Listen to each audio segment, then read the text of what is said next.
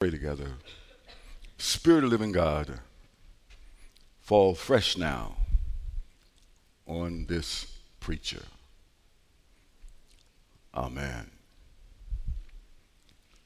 Annual conference is upon us. Now, annual conference in the United Methodist Church is where the business of the Illinois Great Rivers Conference takes place. For me, the highlight of annual conference is the ordination services.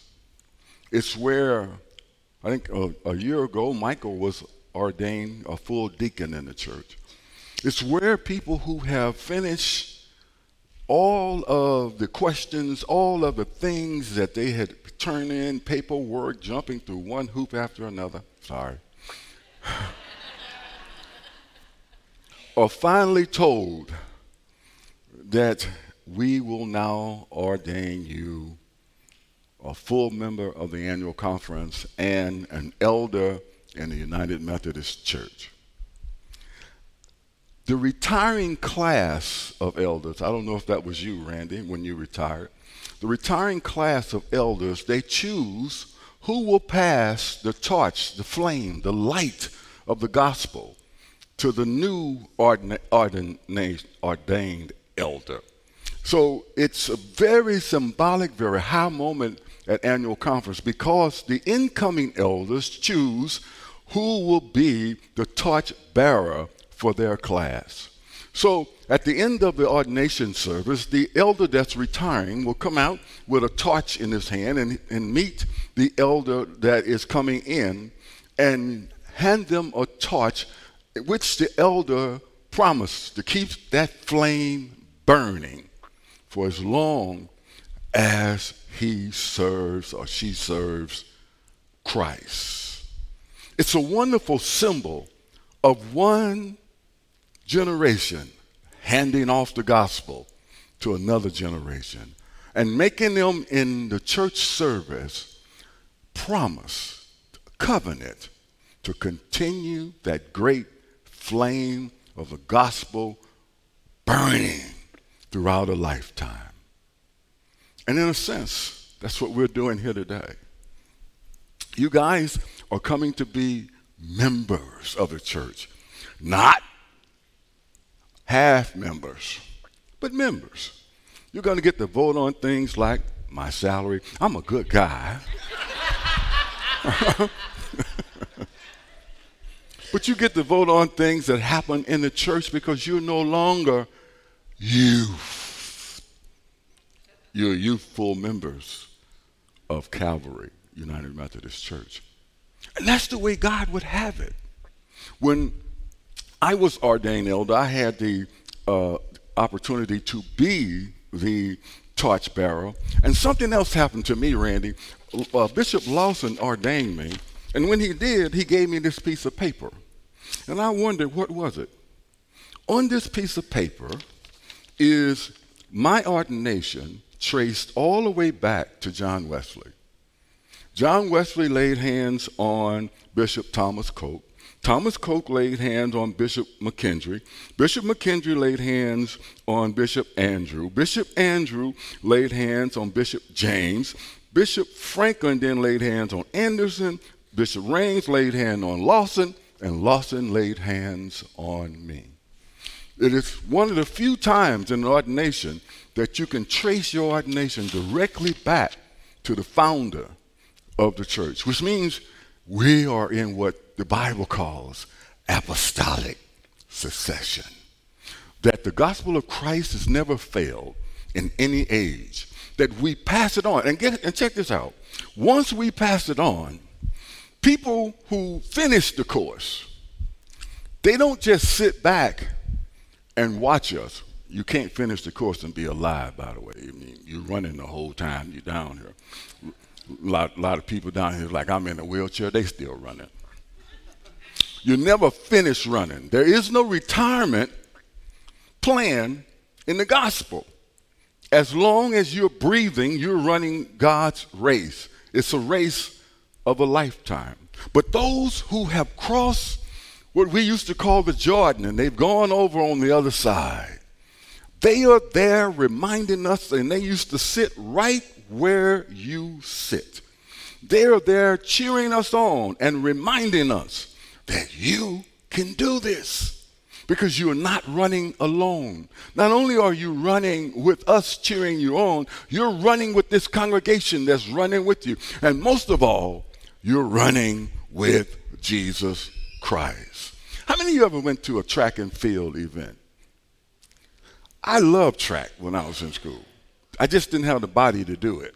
You know, I was a football player, but, and my school made us run track. If you played football, you played all three sports. It was not an option.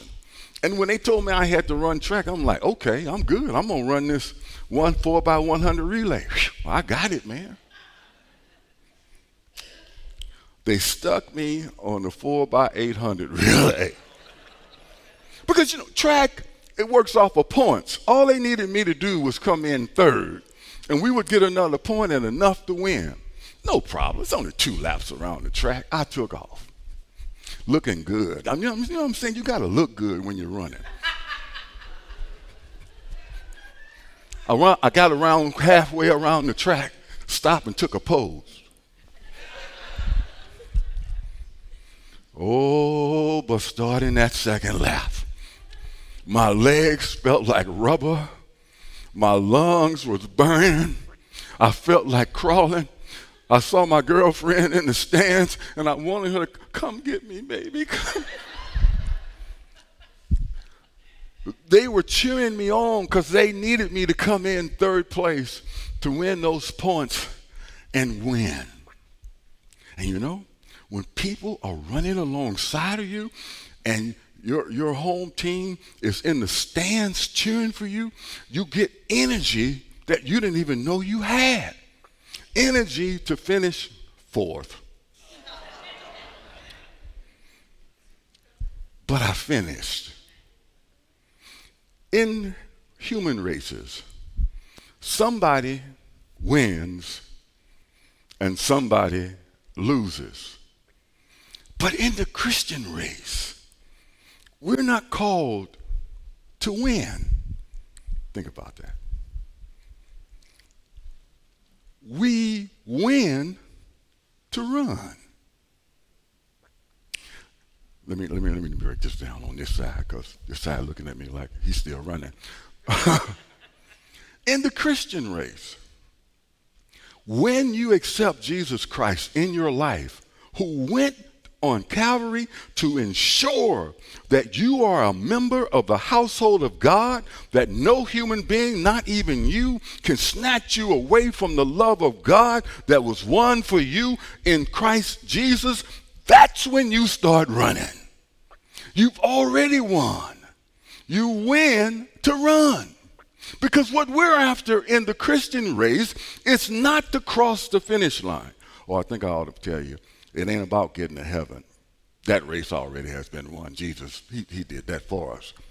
We are running this race because God so loved the world. Didn't you want that book to say, God so loved us beautiful church people? But it says, God so loved the world that God gave his only son that whosoever believes can run. Friends, there are a lot of things in God's world that trips us up. One of the things that's tripping me up now is this war in Ukraine. It's hard for me to see children being bombed, and it's hard for me to understand why. And it makes you want to quit the race. It makes you want to say, where is God? God, don't you see these children over here being bombed? Why should I have to go and preach the Calvary and you're letting this go on? And the minute I start thinking that, I pick up an article on Facebook of all places that started talking about missionaries who are traveling from all over the world to Ukraine, bringing food, bringing money, bringing bandages, doing whatever they can to ensure that these people who are in the fight of a lifetime will know that they are not fighting by themselves, that God is preparing folk to stay there with them, and they are reminding them the whole time, this is not what God has intended for you. This is not of God. In fact, God loves you and has sent me to remind you of God's love. That's the race we're running. We're running a race to make sure that people in God's world know that they are not alone. That no matter what is going on around them, God has not abandoned them. That no matter what circumstances they find themselves in, they too can run because they serve a God that's not on the sidelines watching us run. We serve a God in Jesus Christ that runs alongside of us. Every time you think you're getting tired, and you want to do one of them poses, Christ said, "Weather off, stop showing off, get back in the race." Because Christ is running the race with us. The prize here is to run for a lifetime and don't quit. The prize here is once you start running, don't let life's circumstances prevent you from crossing the finish line. In fact, the Hebrew said, the scripture says, lay aside every weight that's going to weigh you down. Because God knows in life things will weigh us down. One of the habits that I've got to break that's weighing me down, during the pandemic, I've gotten used to binge watching TV. I got all the streaming channels. I had one when we went into the pandemic. They didn't talk me into Paramount, Disney Plus, Hulu, Bulu, all the loos. It's only so many times you can watch Andy Griffin. But I've gotten hooked on streaming services because you can watch the whole 8 seasons in a day and a half.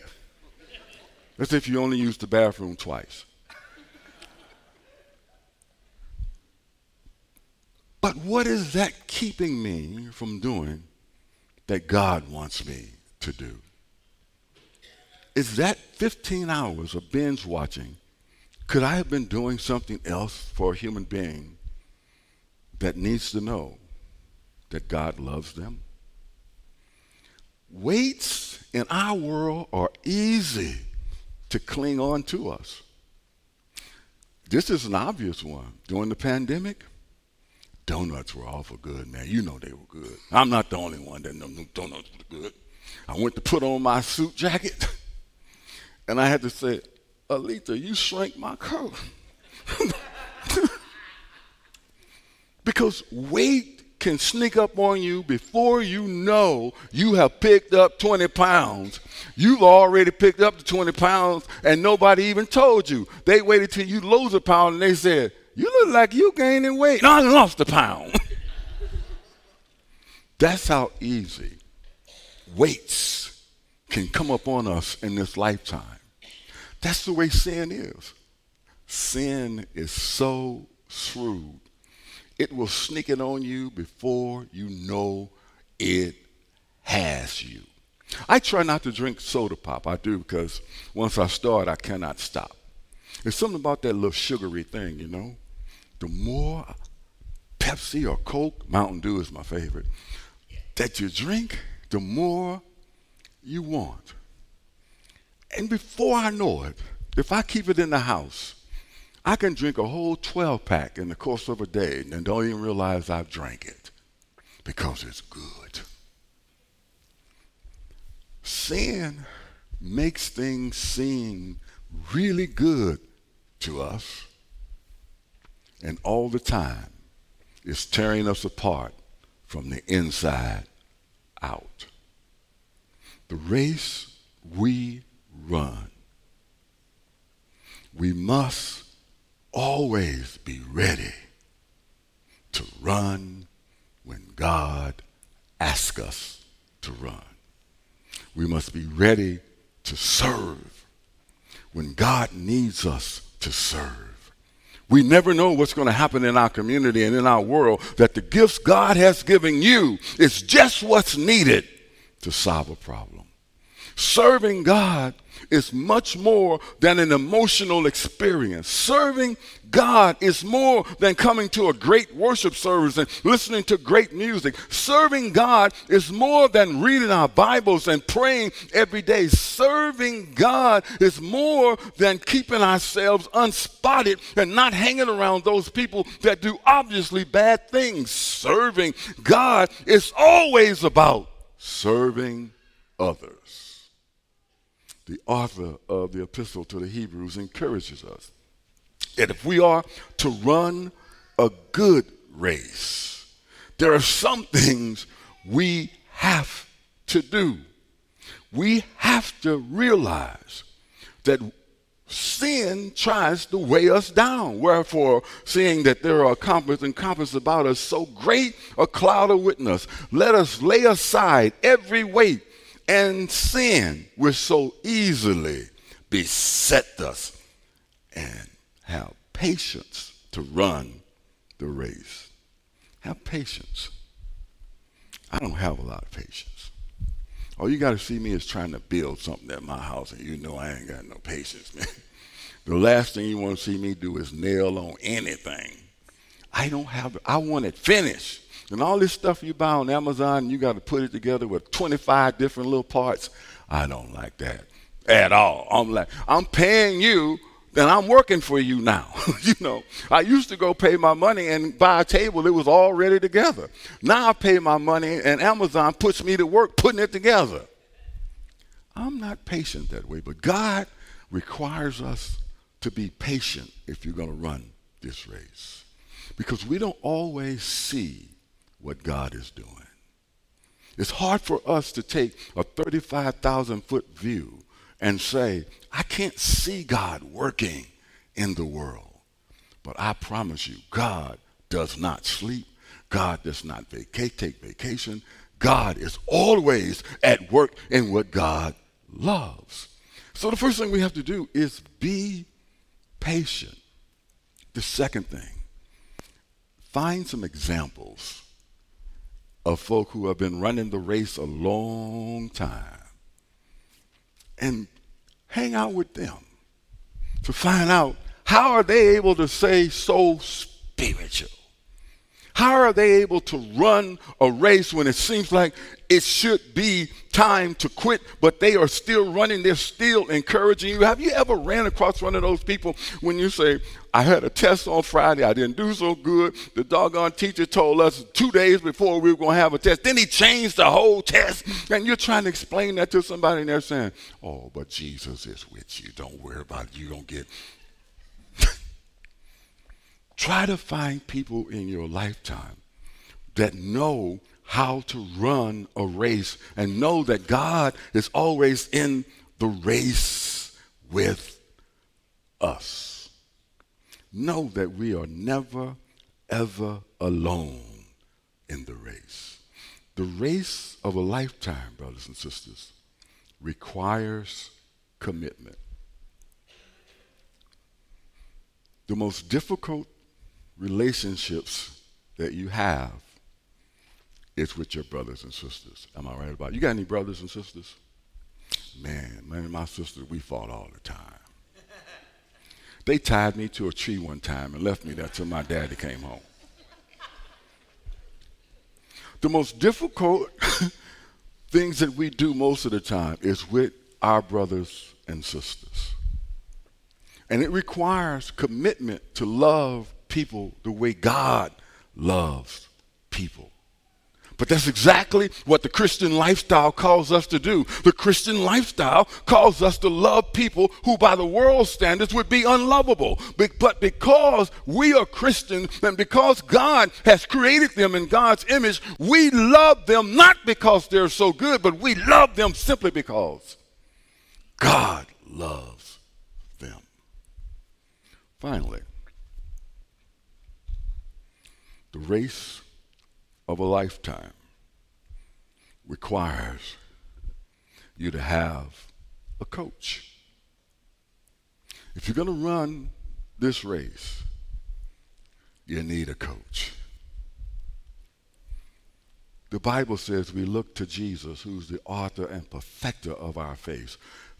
He ran the race. He demonstrated to us how to run the race and be faithful to God. How to run a race that he did not want to run. Father, if it be your will, remove this cup from me. He ran a race to be in God's will. His life was about doing what God wanted him to do and not what he wanted to do. So much so, he went to the garden and said, God, please, if it's your will, I don't want to do this. But he kept on running because as he was running, he had a picture of you in front of him. He had a picture of me in front of him. And he knew that I was going to need a Savior, one not just said I've done it, but one that comes in my life every day and runs alongside me and say to me, if I could run all the way to the cross, you can run all the way to the food bank and help serve food on Fridays. If I can run to the cross, certainly you can run to one of your classmates who have been bullied and crying and pick them up and let them know that they are loved if they're only loved by you. Christ reminds us as our coach that we can do this because he stayed in the race. And remember, he was human. At any point, he could have quit. But he said, not my will, but your will be done. Coach, Jesus is who we commend you to today. Now, we have all these wonderful coaches, 3 coaches that have taken you through this confirmation, and they'll be here. They know you personally. They'll be here watching your ministry and supervising your ministry, but Jesus will be there too. Every time you think you want to quit, he'll be there, reminding you, you can do this. You can finish this because I am with you. And then he said something that caught my attention. If you don't really believe that I'm here with you and I'm running alongside you, greater is he that is in you than the one that's in the world. In other words, God's Spirit has not left us up to us to run the race. God's Spirit has taken up residence in these bodies and have decided that God is going to supervise our race from the inside out. And all we have to do is be obedient to that still, small voice. Amen.